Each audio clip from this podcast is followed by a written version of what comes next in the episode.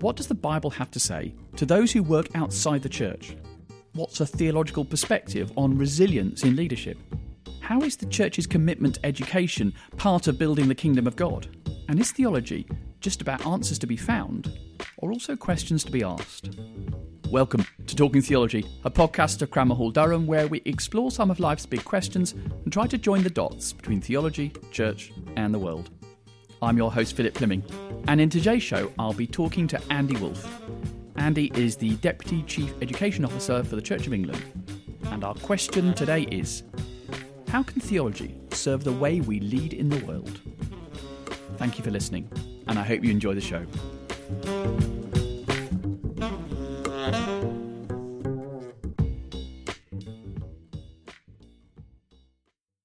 Andy Wolfe, welcome to Talking Theology.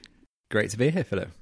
Andy, tell us a little bit about yourself. You're now the Church of England's Deputy Chief Education Officer, which sounds frightfully important. Tell us how you got to that role and then what does that role involve? Okay, so um, my career has been working as a teacher. So, firstly, in further education and higher education, lecturing in music and music technology after I finished my degree at Durham.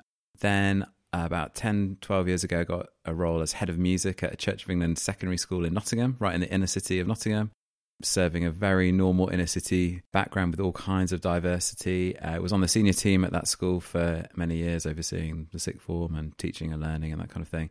And then I got invited to be part of the group that wrote the Church of England Vision for Education. That's a group that's chaired by Professor David Ford out of Cambridge. And a range of other academics, theologians, school leaders. And then as that vision, which was published in 2016, kind of came to life, this new thing called the Church of England Foundation for Educational Leadership was launched. And now I oversee that nationally. That's what an average day looks like as Deputy Chief Education Officer for the Church of England. So we work with every diocese right across the country. So there's quite a lot of travelling around. That's a real privilege to be in all different settings, working with diocese teams, clergy, head teachers, governors, a lot of work with uh, multi academy trust leaders, working on a strategic level with all the kind of major education bodies, Ofsted, the DFE, all the unions, all of that kind of thing. And, you know, it's a real privilege to be investing in the leadership development of those staff right across the country. Now, obviously, it's pretty different in every area, different characteristics, different demographics, all of that stuff. But I guess the heart of it is that we want to inspire people to lead out of a vision as opposed to simply to become more productive or more effective or just to do more and more and more, which is the general kind of meta narrative that school leaders are in. But to do that, we felt really strongly that it's no use just writing a document and putting it out there unless there are actually leaders leading out of that document. All it'll ever be is a well meaning piece of paper on someone's shelf, which probably characterizes many publications in most sectors, I would imagine. Yeah. And to take that forward, I know you've worked more recently with Professor David Ford on leadership practices for educational leaders, which is exactly what you've just been talking about. Just say a little bit more about why you think leadership practices are so significant in enabling this kind of vision to be owned across the educational sector. Well, I think there wouldn't be many organisations, either nationally or internationally, that were growing dynamically that didn't have leadership development at the heart of their strategy. You know, there wouldn't be many businesses that would, you know, et cetera, et cetera. But actually, we were really challenged to think, well, leadership development is quite a generic term, which could really mean almost anything. You know, what do you actually mean by leadership? And so we talk about developing leaders who are called, connected, and committed, which again sounds like just a great bit of marketing and a nice power of three alliteration. But actually, that it helps leaders think about firstly their own personal vocation or their sense of why. You know, my experience as a school leader is that the more the pressure is on you as a leader, the more you actually reflect on the nature of the question why sometimes on good days, sometimes on really tough days. Now, leaders in our right across the country have all kinds of different positions on their own faith journey. So it's not simply saying what's your you know your personal Christian testimony because leaders are leading out of all kinds of spaces in our in our schools, but actually talking about the why and that your sense of vocation, i.e., called. The second part is looking at being connected. So a lot of our education system is subject to really a competition driven narrative where you know, if we were both running a school somewhere near each other, essentially I would be trying to ensure my school was doing better than yours.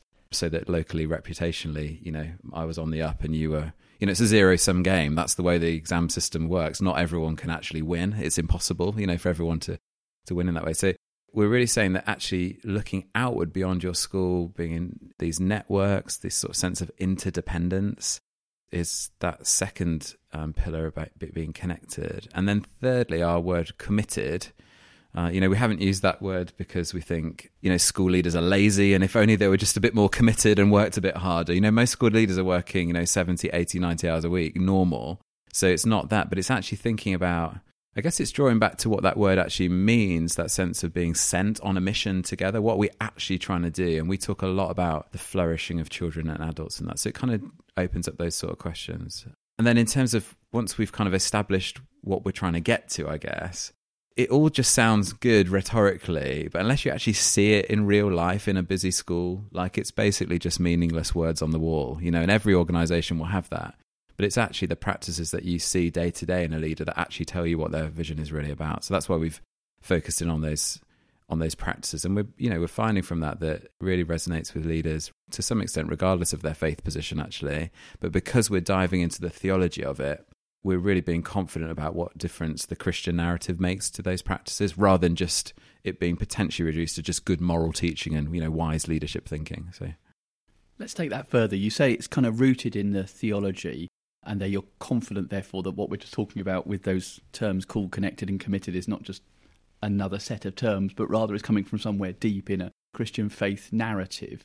Let's go through them in turn. What are the theological resources you found yourself drawing on for those three key terms called connected, committed? In terms of, if I take one example of one of the practices we talk about, sustaining vision, you know, there's a lot written about creating vision, selling vision, you know, vision driven this. And it's, it's actually quite high pressure on leaders to feel that they've got to kind of be the author and um, salesperson of this sort of concept which everyone needs, but only the very few can really grasp. And actually, it's quite a short term construct in the sense that most organizations, when they have a new leader, will tend to have a new vision. You know, you see it in a school, you see it in a church, you see it in a business, and there's a sort of sudden new way of doing things. When actually, we're talking about sustaining vision for the long term, which actually is a much more biblical concept. So if you think of the arc of the Old Testament narrative, for example, there's not one moment really where everything is suddenly okay. It's a long journey where there are moments of elation, success, flourishing, triumph, certainty. But then there are also hugely disappointing periods, confusing periods, periods of immense patience. And actually, that sense of vision being for the long term is quite different from the dominant paradigm in, le- in leadership, certainly in education. I'd probably even say in a church context as well, where we're kind of quite understandably over prioritize the, the immediate, whereas actually the sweep of the biblical narrative and the sense that actually vision is about what happens in the suffering as well as what happens in the sort of relentless pursuit of everything getting better. And that's been pretty refreshing for our leaders to think actually, you're talking about the thing I'm actually experiencing. Because most people running a school, you know, it's not a straight line graph of improvement where everything is just getting better every day. There's twists and turns, and there's some challenges and some crises. And being able to say, actually, that's our understanding of God. Therefore, that's making even the concept of God pretty attractive because it's a much more realistic construct as opposed to a sort of rose tinted spectacles approach to theology where you know you get the kind of Christian language, everything's going to be okay. Well, that's just doesn't doesn't play out like that in most um, leadership contexts. Can I ask you a bit more about that, Andy? You, you've sort of suggested that, that one of the theological contributions that faith can make is that sense that there's a bigger vision going on in which all our short-term visions find their proper perspective. But you also indicated there's there's a sense there that within that vision there's a place for suffering. And can you say a little bit more about theologically what your resources are for that, and in particular you say that's quite refreshing for, for people in leadership today. Why is that? One of the most common education buzzwords f- that we see in schools is re- is resilience, and in in our generation, it's overly associated with with working harder, grit, determination. It places a lot of pressure on individuals just to be better, and and there's a kind of self esteem issue there. And to some extent, there's nothing wrong with that, but actually to understand that God is at work in us in our most challenging times, often in the most visceral and transformative ways, is actually pretty refreshing if you find yourself in such a challenging challenging moment. So, you know, I was visiting a school last week which has experienced all kinds of really complex challenges, both in terms of their community, their academic performance, staff turnover, etc., etc. And just listening to the leader as to what they, you know, their story really of the last five years was one of actual genuine personal transformation through what was going on in the tough times. I think you know, we can see that in many of the characters in the Old Testament. We see that a lot in Paul, famously in Romans. You know, where does where does hope come from? It starts with suffering. You know, now that's not going to be a poster on someone's wall kind of bring on the suffering. I hope something bad goes wrong today just so that my hope can be further grown. But actually, for individuals and teams, when something tough happens, I think often that is the time of greatest growth. And I think, you know, when you think of sort of Paul's theology of that in Romans or 2 Corinthians or whatever, that there's a recognition that we grow in the crucible of the challenge as opposed to just in because we're praying more or because we're working harder or because we're sort of on this sort of straight line graph to sort of spiritual perfection or something, which I, I, guess most people's lives don't really work out like that. And what is it about God? You talked about Paul's example. You talked about the, the fact that a belief that God is at work in the tough times actually changes the way we see those tough times. Where does that confidence that God is at work really come from? I mean, if it was true for Paul, what makes it necessarily true for, for us today? What is it about God that for you means no, no, it wasn't just true for Paul, it could be true for us as well? I think I think that you know if you if you have a sense that God is present in the work that you're doing and the evidence of 20 30 years of your career backs up the fact that not everything permanently gets better then you know and whether that be in a work context or a family context you know there's no particular evidence that Christians have an easier life that, that there doesn't seem to be any statistical um, data to kind of back that up. Even though I think that is sometimes what we're told in our younger days of our own personal discipleship, we're offered a kind of hopeful thing when actually people are leading in challenging circumstances or in any circumstance. You know, their testimony of their experience of God or their experience of the world, even if they don't have a frame of reference of God, is actually some pretty tough stuff is happening. How do I understand what's going on in the, in this scenario? And as I say, we're not we're not trying to say you know just we really just glory in the difficult times and you know it's so much better because we've got no money in our school and isn't it great to have to make someone redundant or you know deal with a difficult safeguarding issue or, or whatever. But but it is to understand that I think that God meets us in our most difficult times, often the most powerful ways, if only we're courageous enough to see Him in those spaces. Are there any other of the the practices around those three themes of called, connected, and committed that you think provide evidence of how theology resources leadership in a distinctive and nourishing way? One of the really interesting um, ones that we've written about in this document is, uh, and it's and it's quite contentious, is about removing disadvantage and social justice in education. And um, the reason it's contentious is actually because of a traditional Christian vision that doesn't always espouse that. So, one of the things I like to do when I'm speaking at conferences with head teachers is say, oh, how would you sum up Christianity in one sentence? And many of them will be, you know, quite challenged by that because they maybe haven't thought about it or, or whatever. But they're, they're all generally leading under the banner of a Church of England school. So they should have had some thought at some point around that.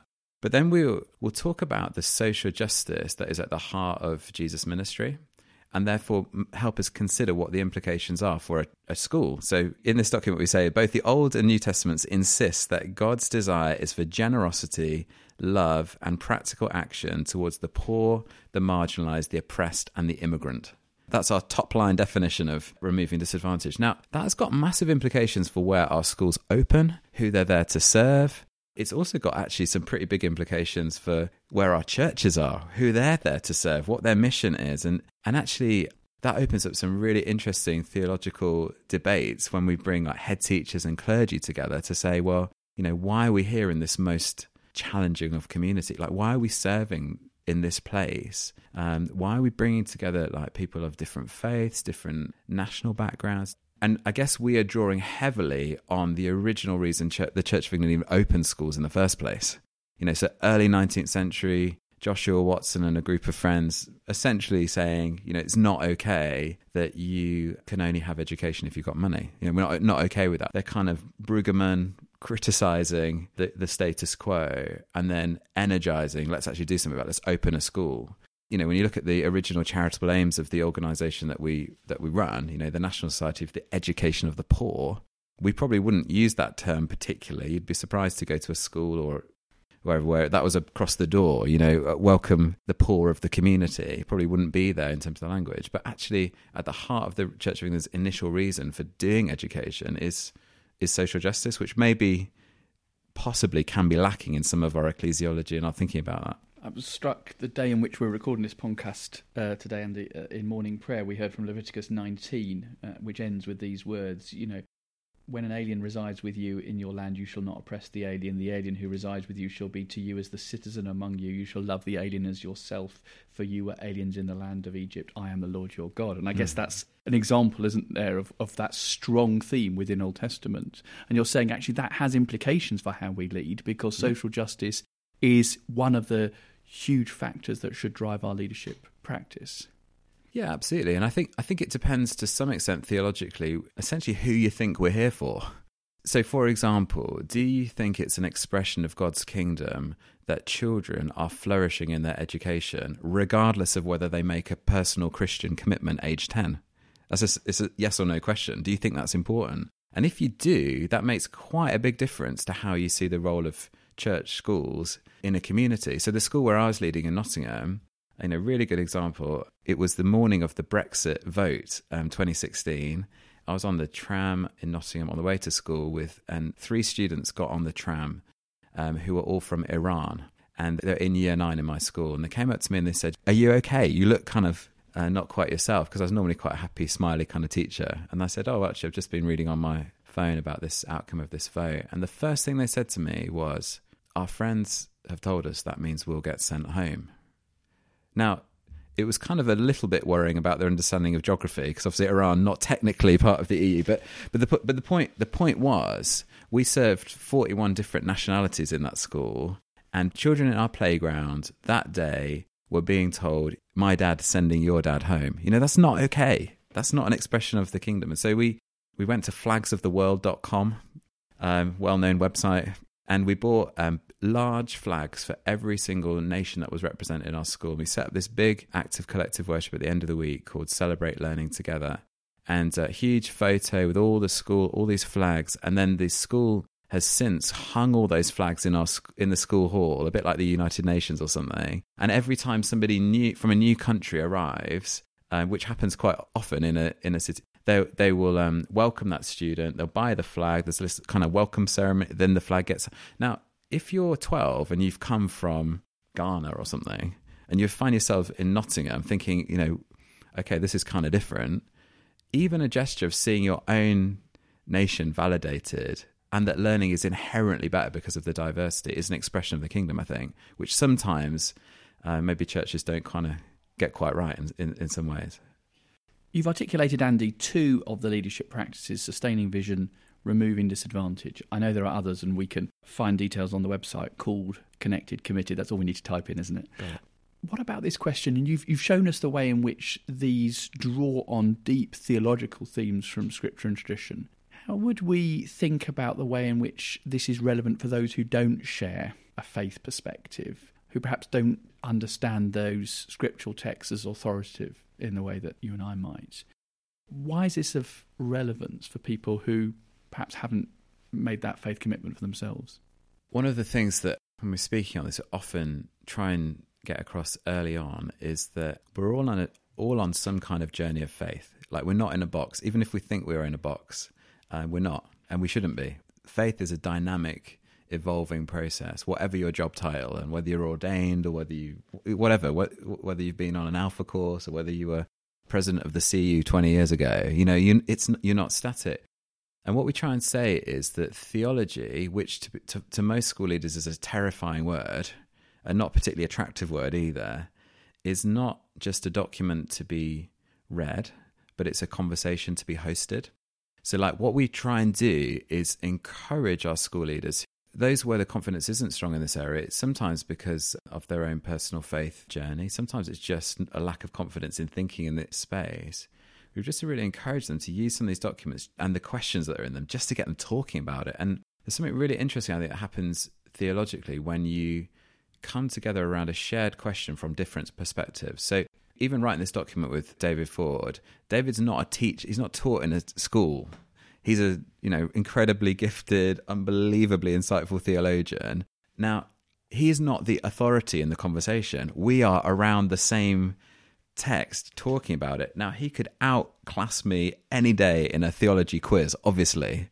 But my actual experience of working with a group of 12 year olds is very much a resource to be brought to that. So it's a very validating way. And what we've generally found is as soon as you open up a conversation, you're making a different kind of meaning than simply, hey, could you read this document, digest it, and kind of start to live it out? Because no one really works like that anyway. And I think sometimes, I don't know, sometimes our thinking about pedagogy and learning, and I think this is probably particularly true in, in the majority of church context, over prioritizes the authority of an individual or an expert for the benefit of the masses. I mean, it's the classic, it's a classic thing, you know, like one person has all the knowledge and in 25 minutes will now transfer all the knowledge into a, a group of people. That's, that's a fundamental theory of change in the church, isn't it? When actually, there's not a great deal of evidence that that really brings around the kind of conversation. So, wherever you are on your faith journey, that is a much more open way of being inclusive and encouraging about thinking in these. And I guess, you know, fundamentally what we're trying to do is make that aspect of thinking like attractive. So not just a kind of tedious, like you, you know, you're you're working in a Church of England school. You really do need to read this stuff if you're to authentically. But actually, if you say to a leader, the God that we're talking about actually understands and is present in the crisis. You know, D- David and I like spent quite a lot of time talking about um, the concept of um, humility and humiliation in leadership. So if you think about like that moment of ultimate humiliation, Jesus crucified, naked, alone, and at that moment, Jesus creates a community. And if you think about how that plays into your sense of dignity, it's actually pretty encouraging to think like the pinnacle moment of the entire narrative is not one of like dominance, of vision that succeeds, of a strapline that worked, of a record profits for your shareholders. It's actually one of deep isolation and humiliation, you could say, and then the rejoicing of of what comes next. So we're finding that creating that conversation is just a really rich. Um, in, in a sense, what we're doing now, we're making our own meaning together between us using that kind of stimulus.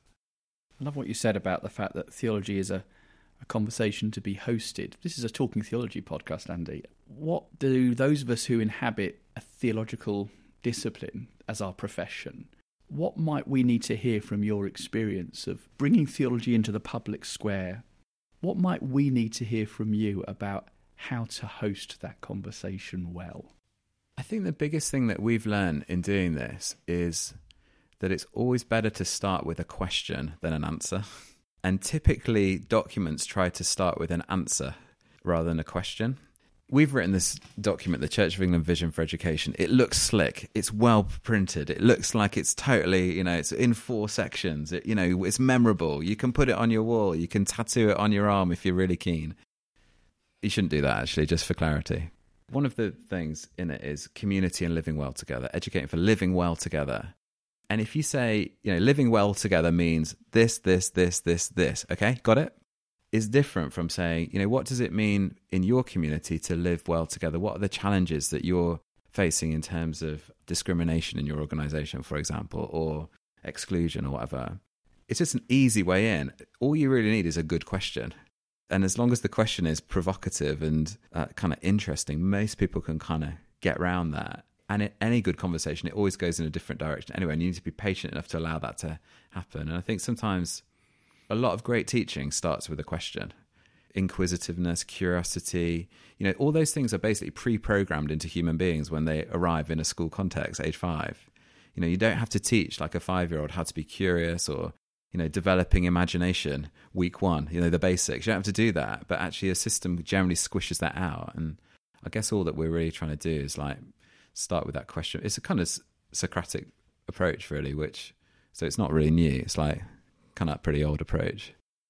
Andy, you've gone on a, I think, a remarkable journey studying theology here in Durham, teaching, working in leadership, now supporting the Church of England's vision in leadership in this really creative way.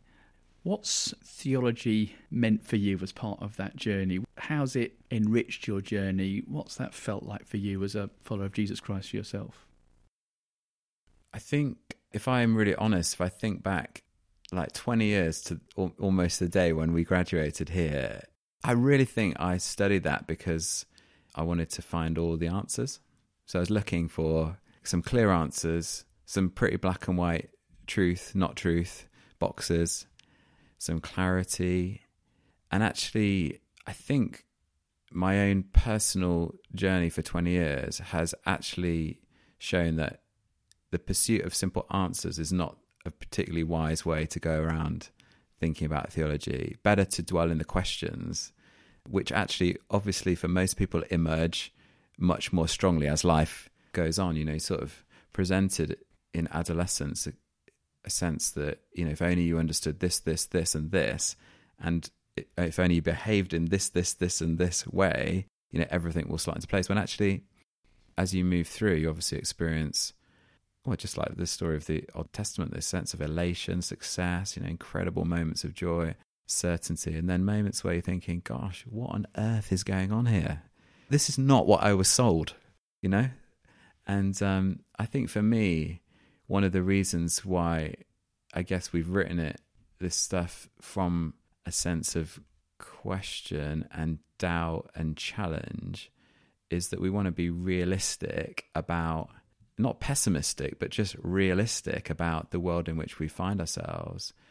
And I think what I've learned as I've gone through it's very basic, I suppose, not rocket science, but I guess I've learned that Christianity is not like a crutch to kind of get you through the difficult times or, you know, it's going to somehow eliminate the possibility of that happening. But actually, it's a lens through which you see the challenge or the crisis.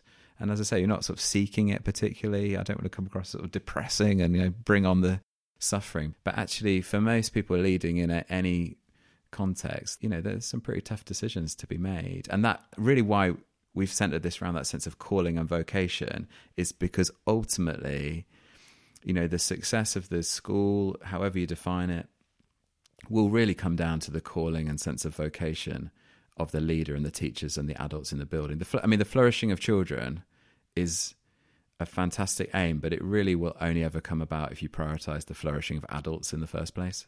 So um, I guess that's kind of my where I am at my at my journey, sort of midway through. Well, you've taken us on a great journey today, Andy. Thanks so much for appearing on Talking Theology. Thanks so much.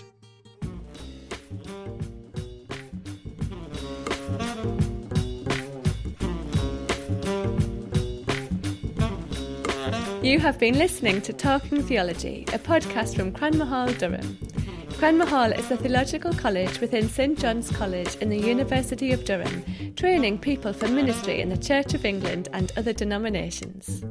Find out more about us at cranmerhall.com.